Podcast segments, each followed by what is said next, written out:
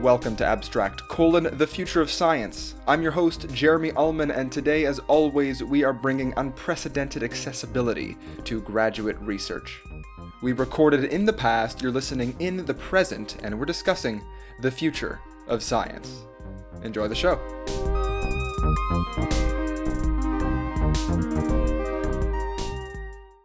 Alexa Ruel is a PhD candidate in psychology and public scholar at Concordia University. Her research focuses on understanding how and why the decision-making strategies we use change across the lifespan. She also examines the process of deciding which decision strategy to engage in, referred to as metacontrol. Her passion for making research accessible has led her to launch two science communication journals within the psychology department at Concordia in 2019 and 2021. Alexa hopes to pursue a career as a decision-making researcher in academia or industry while remaining active in the science communication community. Speaking of science communication, that's exactly why we have Alexa with us here today, along with a special co-host, Allegra, who is completing grade 8 this year and who will be engaging in the discussion with us, making sure we keep things extra accessible. So without further ado, let's welcome both of them onto the podcast. Alexa, how are you? I'm great. How are you? I'm doing great. Allegra, welcome to the show. Hi, thank you for having me. Yeah, it's awesome to have both of you. First time that we have a high school student on the show, and I'm looking forward to doing more interviews like this down the line. So really excited to see how this new format pans out. Alexa, first question definitely has to go to you.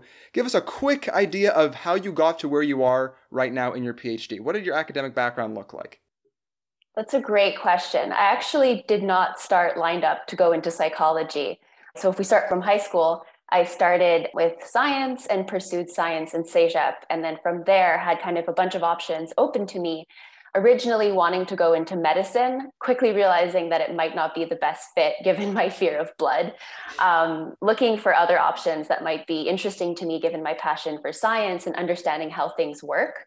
I quickly moved to psychology and understanding how the brain works and how it affects behavior. And that led me to complete a bachelor's degree at McGill.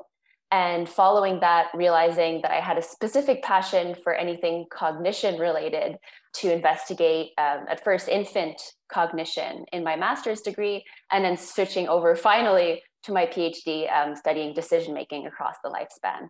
I feel like infant cognition is almost an oxymoron.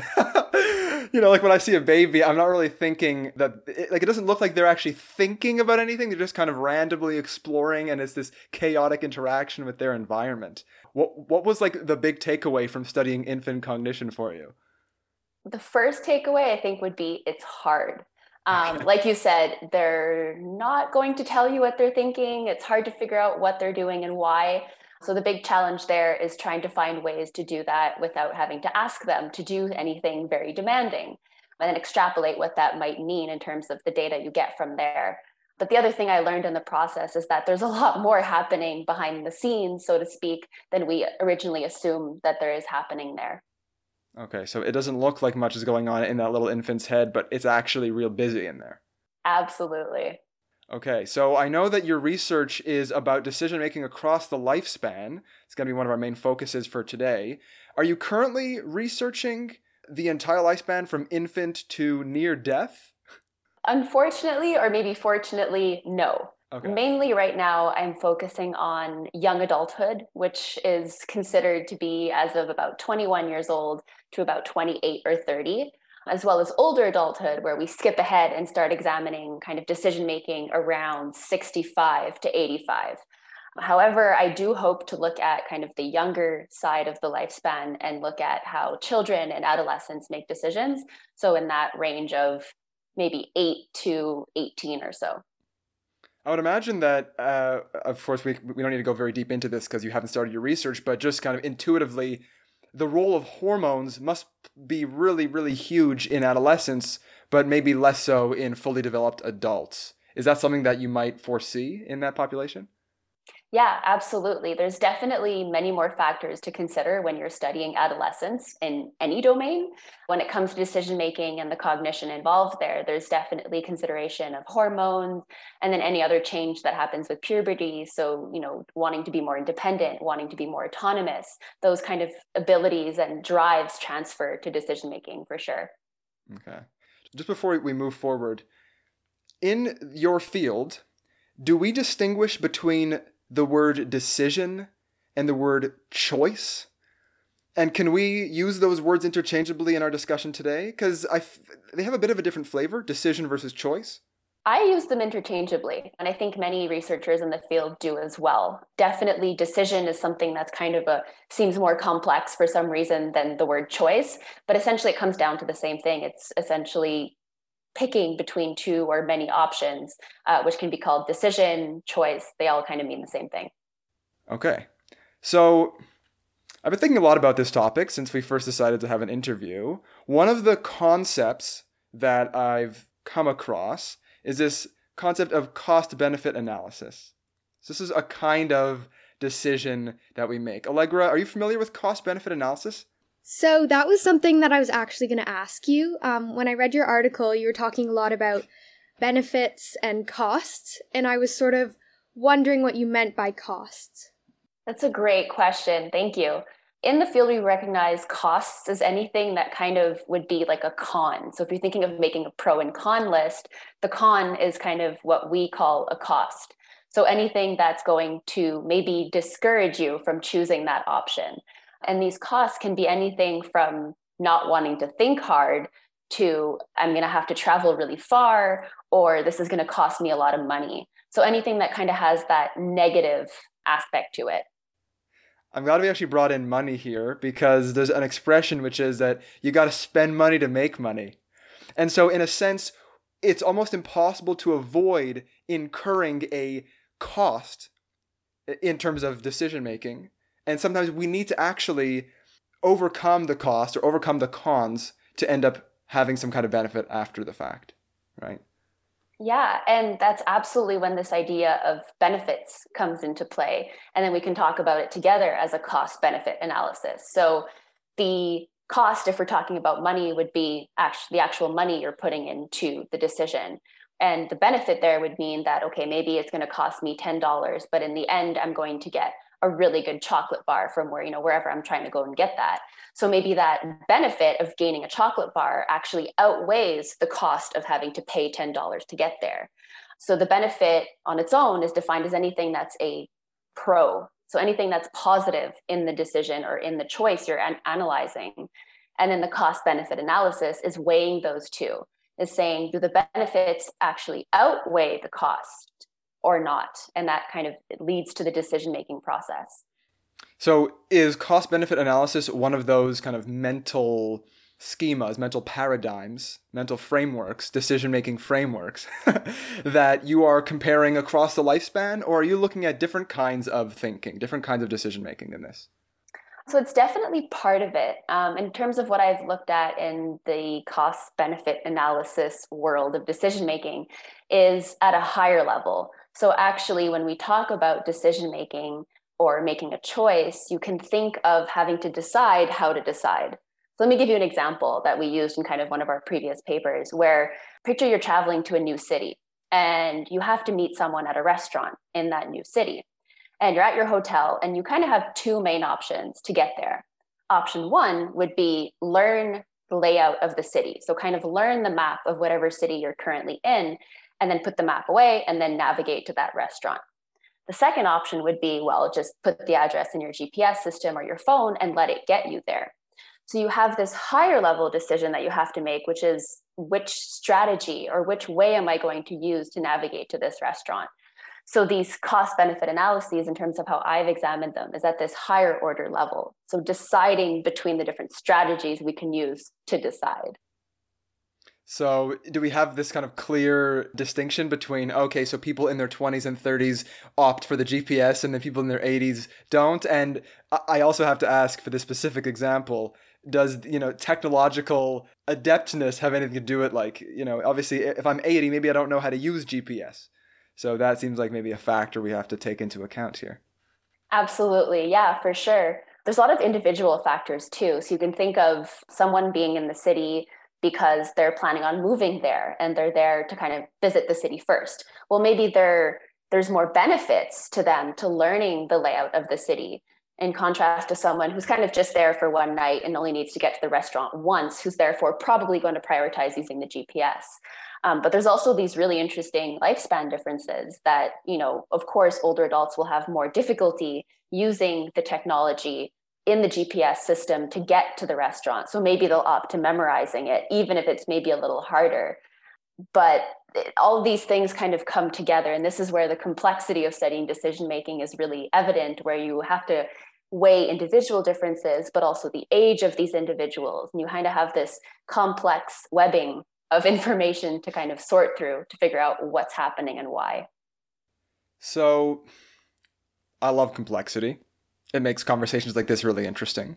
And of course, at least from my interpretation, complexity here refers to the interactions between kind of our internal world, what's happening in our heads, and the external world, what's happening in our environments, in our society. And presumably, there's kind of this interplay between how our environment affects our decision-making and how our internal thought process affects our decision-making.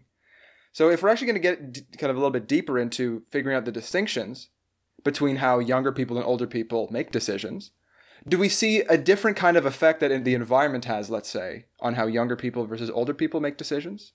Is that one of the dimensions where we see a difference? Yes, for sure. And a really great example of that is just kind of knowing that older adults have these greater difficulties to engage in cognitive tasks, period. So definitely at that point, when you have this choice, if we go back to this choice about choosing to represent the layout of a new city, kind of learning the map and creating that internal model of the map that you've learned versus using the GPS, there's definitely constraints in the older adults on both ends. So maybe they're not able to use the GPS system because they don't really understand it, but they also might not be able to represent the environment or the layout of the city in the same way that a younger adult would. So you have this external constraint meeting internal demands or internal abilities, whereby you have to consider, okay, what do I need to do? What are my options? But also, what am I capable of doing? And this is really what's interesting for me, at least, when we look at this in older adults, is to see how do they deal with all this information? Are they aware of their limitations? Do they do this cost-benefit analysis just as well as younger adults, or are they kind of at a disadvantage here? So, Alexa, when you're saying that older adults sort of are not able to do or make decisions maybe as clearly as younger adults or do things the same way, when would you say that age would change? So what age would you say maybe like an adolescent or an adult going into an elderly person, when would you say that age difference would change sort of the mindset or the way of making a decision? Super hard question to answer, but really, really interesting one. First of all, I'm not sure there is a specific age just because there's huge individual differences. So you can imagine one older adult that would be perfectly fine to make really complex decisions until their 80s. And another older adult that starts to show impairments around 65 or 70. So this is kind of the benefit of studying a larger age range in terms of studying older adults, is that we're able to understand not only as a group when this starts to decline, which is probably about 65 to 75, if I give you a very vague answer there.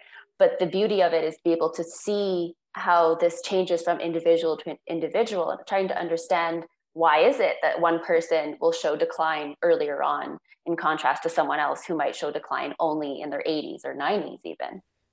So, Alexa, I'd love if you could give us an idea of what some of the main contributing factors are that affect how we make decisions at any point in our lifespan in terms of what you've actually studied in your own research. We've already mentioned the influence of environment and, of course, age. What else is there? There's a lot, and there's a lot we're not quite sure about as well. So we do know that things like memory definitely play a role.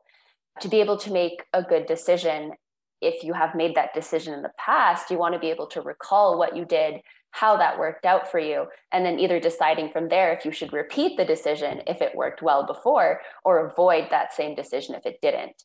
So that's definitely a factor.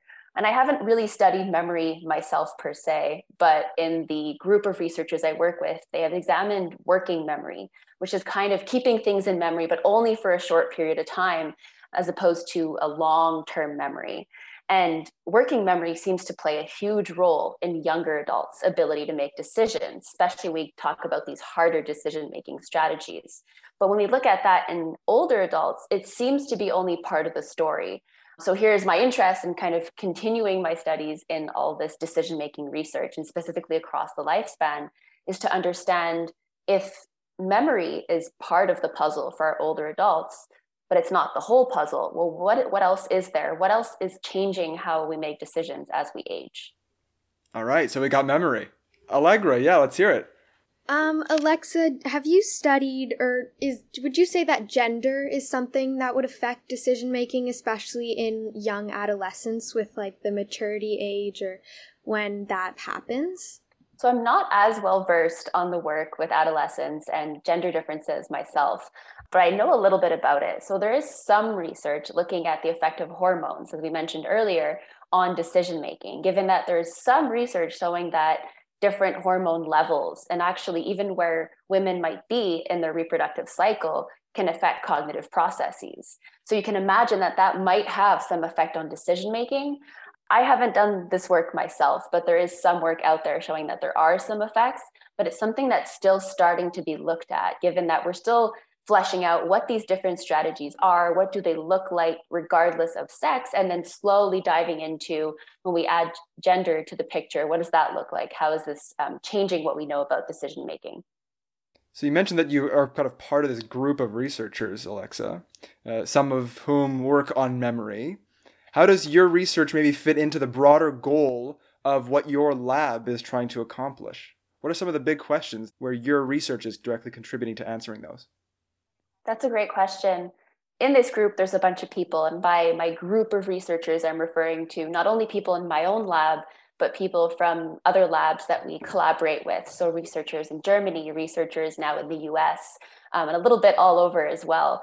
And my role in my lab's kind of involvement in all this research on decision-making is understanding what are the strategies that we engage in and how do those change? So I can dive into that a little bit more if you'd like as well.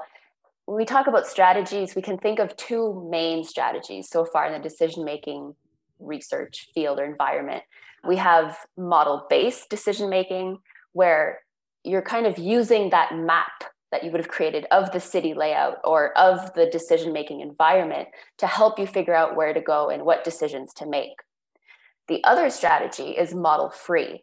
A model-free strategy is kind of not so reliant on a map or on kind of this global understanding of all options that are possible, but kind of more relying on associations you've made between things you've done and what that outcome was. So I made the choice to click the blue button and I got $10. Maybe I should repeat that decision again because I liked the outcome of $10. So you can see how these two strategies are kind of extreme ends of the same scale, where one is a lot more complex. So learning the layout of an entire city or an entire decision, all the possibilities in the decision-making tasks is much harder than kind of just learning, okay, this was good, this was bad. And that's kind of what I'm focusing on in terms of what my research is in this decision-making researcher group, is understanding what those decision strategies are, what do they look like when we look at the brain, and how do these strategies change as we get younger or older? I love this distinction between model-free and model-based. Intuitively, just because at the beginning I was kind of talking about how infants look like they're just randomly exploring, to me, it kind of seems like infants are operating under this model-free decision-making strategy, where when you're born, you don't really know how to make sense of the environment around you, so naturally, you don't have a model for it. But on the flip side, I could see how as we get older, patterns and habits that we have become more ingrained. The knowledge that we have becomes solidified of our maps, for example, of the places we live and the kind of interactions we have with people. And presumably, we become more rigid and more model-based as we age. Is my intuition reflected in literature, or, like is usually the case in science, is it much more complicated than this? It's definitely much more complicated. Okay. If we talk about what we see in infants, it's kind of more parallel to watching small humans develop the models that they're then going to rely on to make decisions. So they're kind of gathering information, trying to create some type of model, or think of it as like a rule to help them make decisions in the future. So as we age, so moving from infancy to young adulthood, now we're starting to have these models that we can rely on to make decisions. And then, unfortunately, the sad part of all this is as we age, those models tend to kind of deteriorate, in a way to speak, given that our brain starts changing as we age. We're not able to engage in the same way that we used to as we were younger. We're not used to or able to use these maps that, or these models that we created our whole life anymore. And this is where we actually see a switch to model-free decision-making as we age, where if we're not able to use the map that we maybe used so well 20 years ago, we're going to start trying to find like shortcut rules. So blue button, good, red button, bad, and kind of work around that. So that's kind of how it changes. Now, some of my work is just trying to understand why that is and why the brain is leading to these changes. And some work I hope to do very soon is actually understanding if there's more to it than just these two strategies. So are there more that people are doing that we just haven't fully examined yet across the lifespan that might make it less grim of a picture than just kind of deterioration and shifting to very simple decision-making?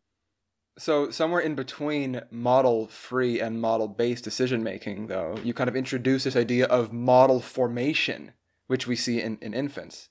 So I would get the sense that we're kind of constantly forming and then breaking down and then reforming these models as we go through life, maybe even on a minute-by-minute basis. You know, you get a call from someone who says something, and it just kind of changes the way that your world is. And so your models change.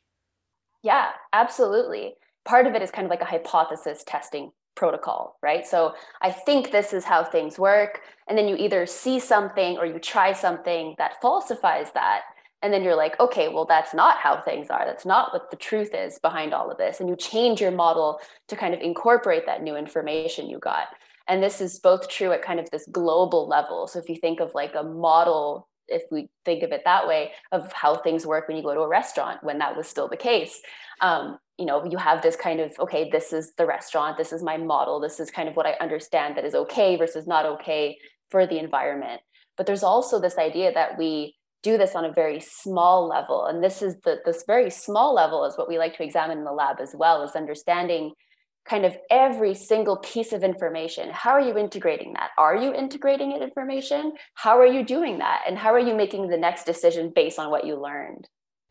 So Alexa, would you say that this model that you're talking about is never then fully developed, that it's sort of constantly developing and maybe deteriorating sometimes, or just constantly developing through your whole lifespan? I like to think that it's kind of in this slow progression to being perfected, right? As we get older, we're kind of perfecting our model, whatever it be about. However, I think it's more likely that this is kind of experiencing an increase or a perfection as well as a deterioration as we perfect it. So it's hard to say exactly how that happens, but I think it's probably more bidirectional. So some improvement, some deterioration, rather than just this continuous, beautiful improvement. I feel like our conversation has slightly shifted from models of decision-making to just models of the world, right? So I just want to make sure that we kind of make that distinction, that now we're kind of in this slightly more generalized discussion about how we view the world, as opposed to models for making decisions. So I'd like to maybe kind of pull us back to the decision-making portion. And I want to touch on a phenomenon. I believe it's called choice fatigue. I've heard a bit about this in my own readings, but I'd love for you to expound on choice fatigue, what you've learned about it in the literature, Alexa, so far, and maybe how that fits into your research. Yeah, so interestingly enough, it's a little, not left field entirely from what I do, but it's a little further than what I'm doing specifically. To my understanding, the idea of choice fatigue is kind of this idea that you would have just too many choices. And this leads to kind of an overwhelming of the decision-making system and leads to a very, an increase in difficulty in making a decision. So if you think of, say, going to the grocery store, and there's a lot of people that actually study this aspect of decision-making in fields like marketing, where they'll study how people decide which product to buy in a grocery store or a pharmacy, where it's very common to have not one type of shampoo or 3 type of brands to choose from, but 20 or 30 type of brands. And then the idea here is, how do people make this decision? And that's when we typically talk about decision fatigue, is this idea that it's just overwhelming the decision-making system, and a decision is really hard to make. So what is this decision-making system? I like this. This sounds very brainy. What's going on? That's a very good question. The decision-making system, I say it like that because it's still something that's under investigation. We're still trying to understand what is contributing to this. Like I mentioned before, we know that memory has a role in decision-making. So there's definitely a role for all these kind of parts of our brain that are very highly related to decision-making. So we can think about the hippocampus, which is like a center, a hub for memory. There's a whole bunch of cool things related to memory, and that definitely plays a role. There's also discussion of the involvement of the prefrontal cortex, which is essentially the part of the brain kind of right above your eyes, under your forehead, or the orbitofrontal cortex. Now we're throwing a whole bunch of fancy words around that essentially just mean the front of your head, right? So behind your forehead, that part of the brain. And this role of the orbitofrontal cortex and the prefrontal cortex is helping us navigate and guide and make decisions in terms of where we want to go in our decision-making process, or if you're thinking about a map, where you want to go in your environment. There's a lot more to it than that, but without going into too many details, those are kind of some of the main elements or parts of our decision-making system. Mm-hmm. Okay, I just want to make sure that when we use the word system here, we are in fact talking about maybe some brain structures that are involved. So we do know that there's this kind of interrelatedness between the orbitofrontal cortex, so that real, really front brain, and like you said, the hippocampus, which is kind of like the center of memory processing, deeper inside of our brain. So we've got that connection between those two regions. Yeah, absolutely. And there's a lot more to it than just that. Sure. But given that that's not kind of my focus right now, I'll leave it to that. And it's definitely true that these areas of these regions are all interconnected. And it's this that I'm referring to as a system, is how these different areas communicate to another and kind of work together to help you do different decision-making tasks. So this question is not specifically about the system, but it's more about how, when you say like you're doing research in a lab and you're with like maybe other people that are researching as well, how are you researching like decision-making? Like how are you reading like articles? Are you like specifically asking people like, how are you going to decide this? Or how does that work? My short answer is all of the above. So we do a bunch of different things to get at decision-making. Some of it involves what do you think you're going to do next? Pick between these options. Some of it involves looking at other skills that maybe relate to decision-making. So I mentioned how we have previously studied maybe memory and its relationship to decision-making. But the bulk of it comes down to essentially kind of programming a video game that's going to force people more or less to make many, many decisions in a very constrained context. So picking between 2 or maybe 4, maybe 6 options again and again and again. And the benefit of that is we can start examining how they change their decision over time based on information they're getting. So things like, well, if they slowly learn over time that the blue button keeps giving them money, do they start preferring the blue button and selecting it more often? And what's the additional benefit of having these many, many decisions is that we can look at neural activity. So specifically, one of the studies I've recently finished working on had participants fit with an EEG cap, which essentially looks like a bathing cap with little electrodes all over it and measures brain electrical activity. So we can see as they're making these decisions at a very, very kind of highly temporal or very temporally accurate way, what is happening at the brain. When we say temporally accurate, we really just mean that we know precisely when something happens in time. So when they decide to kind of keep choosing this blue button, what is changing in the mind? When we make the decision environment, so the map they have to learn to perform well, if we make that really hard, what does the brain do then? If we make it really easy, what does that do? So it kind of involves many components here, but the main part is kind of a video game where people have a context of, dealing with space aliens, and they have to make these repeated decisions. And we ask them what they're going to do, why they did that, and also looking at what the brain is doing during all of this. It sounds like every decision we make changes our model just a little bit. Like, I really like the example you gave about how every time you press the blue button, it kind of like has the potential to reinforce you pressing the blue button again, depending on what the outcome is at each step of the way.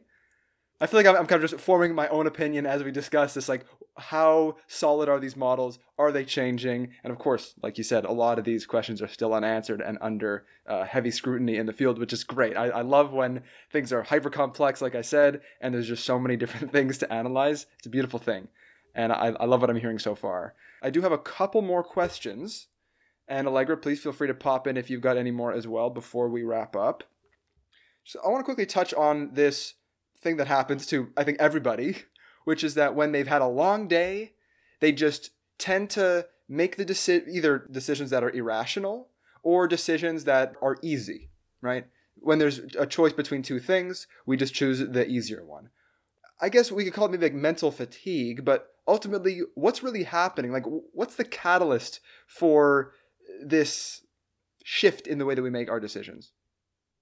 Yeah, so I'm starting to feel like a broken record, but this is also something that's still under investigation, is understanding what happens there. Why do people kind of get tired and either make a stupid decision or one they might regret later on, or something that seems really simple as opposed to trying to think hard and go for that answer that might be a little hard to get to, but maybe worth it in the end. And there's kind of two ways of viewing this. The first way is kind of seeing that your ability to think hard, if you think of it as like a battery, like you have an indicator on your cell phone, it slowly kind of approaches zero. And at some point with very, very little kind of juice left or battery left, you're either forced to make a decision that's maybe not optimal, given that you have no more ability to engage in that harder decision, or to resort to something that's just very simple at that point.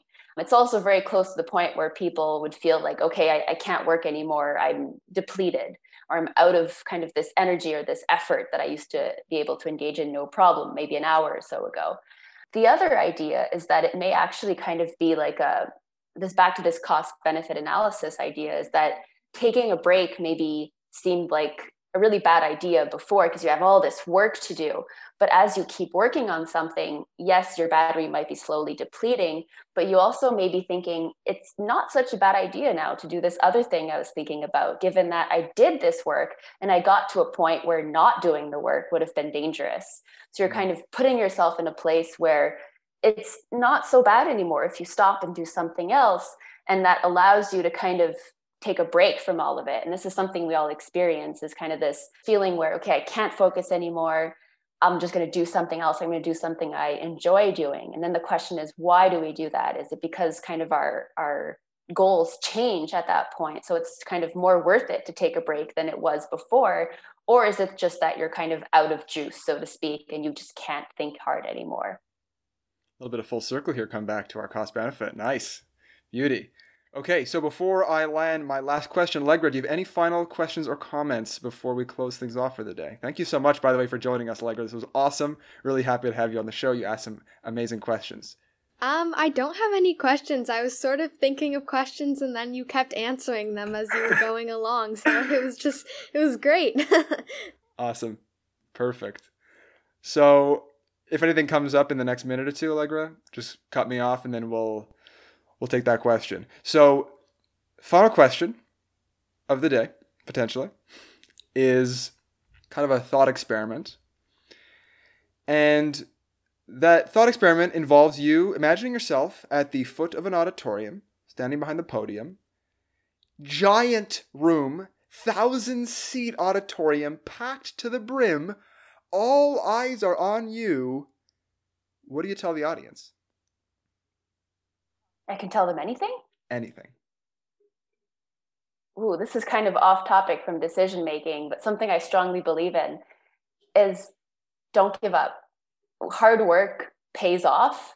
And I've rarely seen that not to be true. So regardless of what you're working towards, if it's something you truly believe in, you're motivated to do it well, keep doing it and work hard for it. And something will work out over time. It will kind of pay off for you.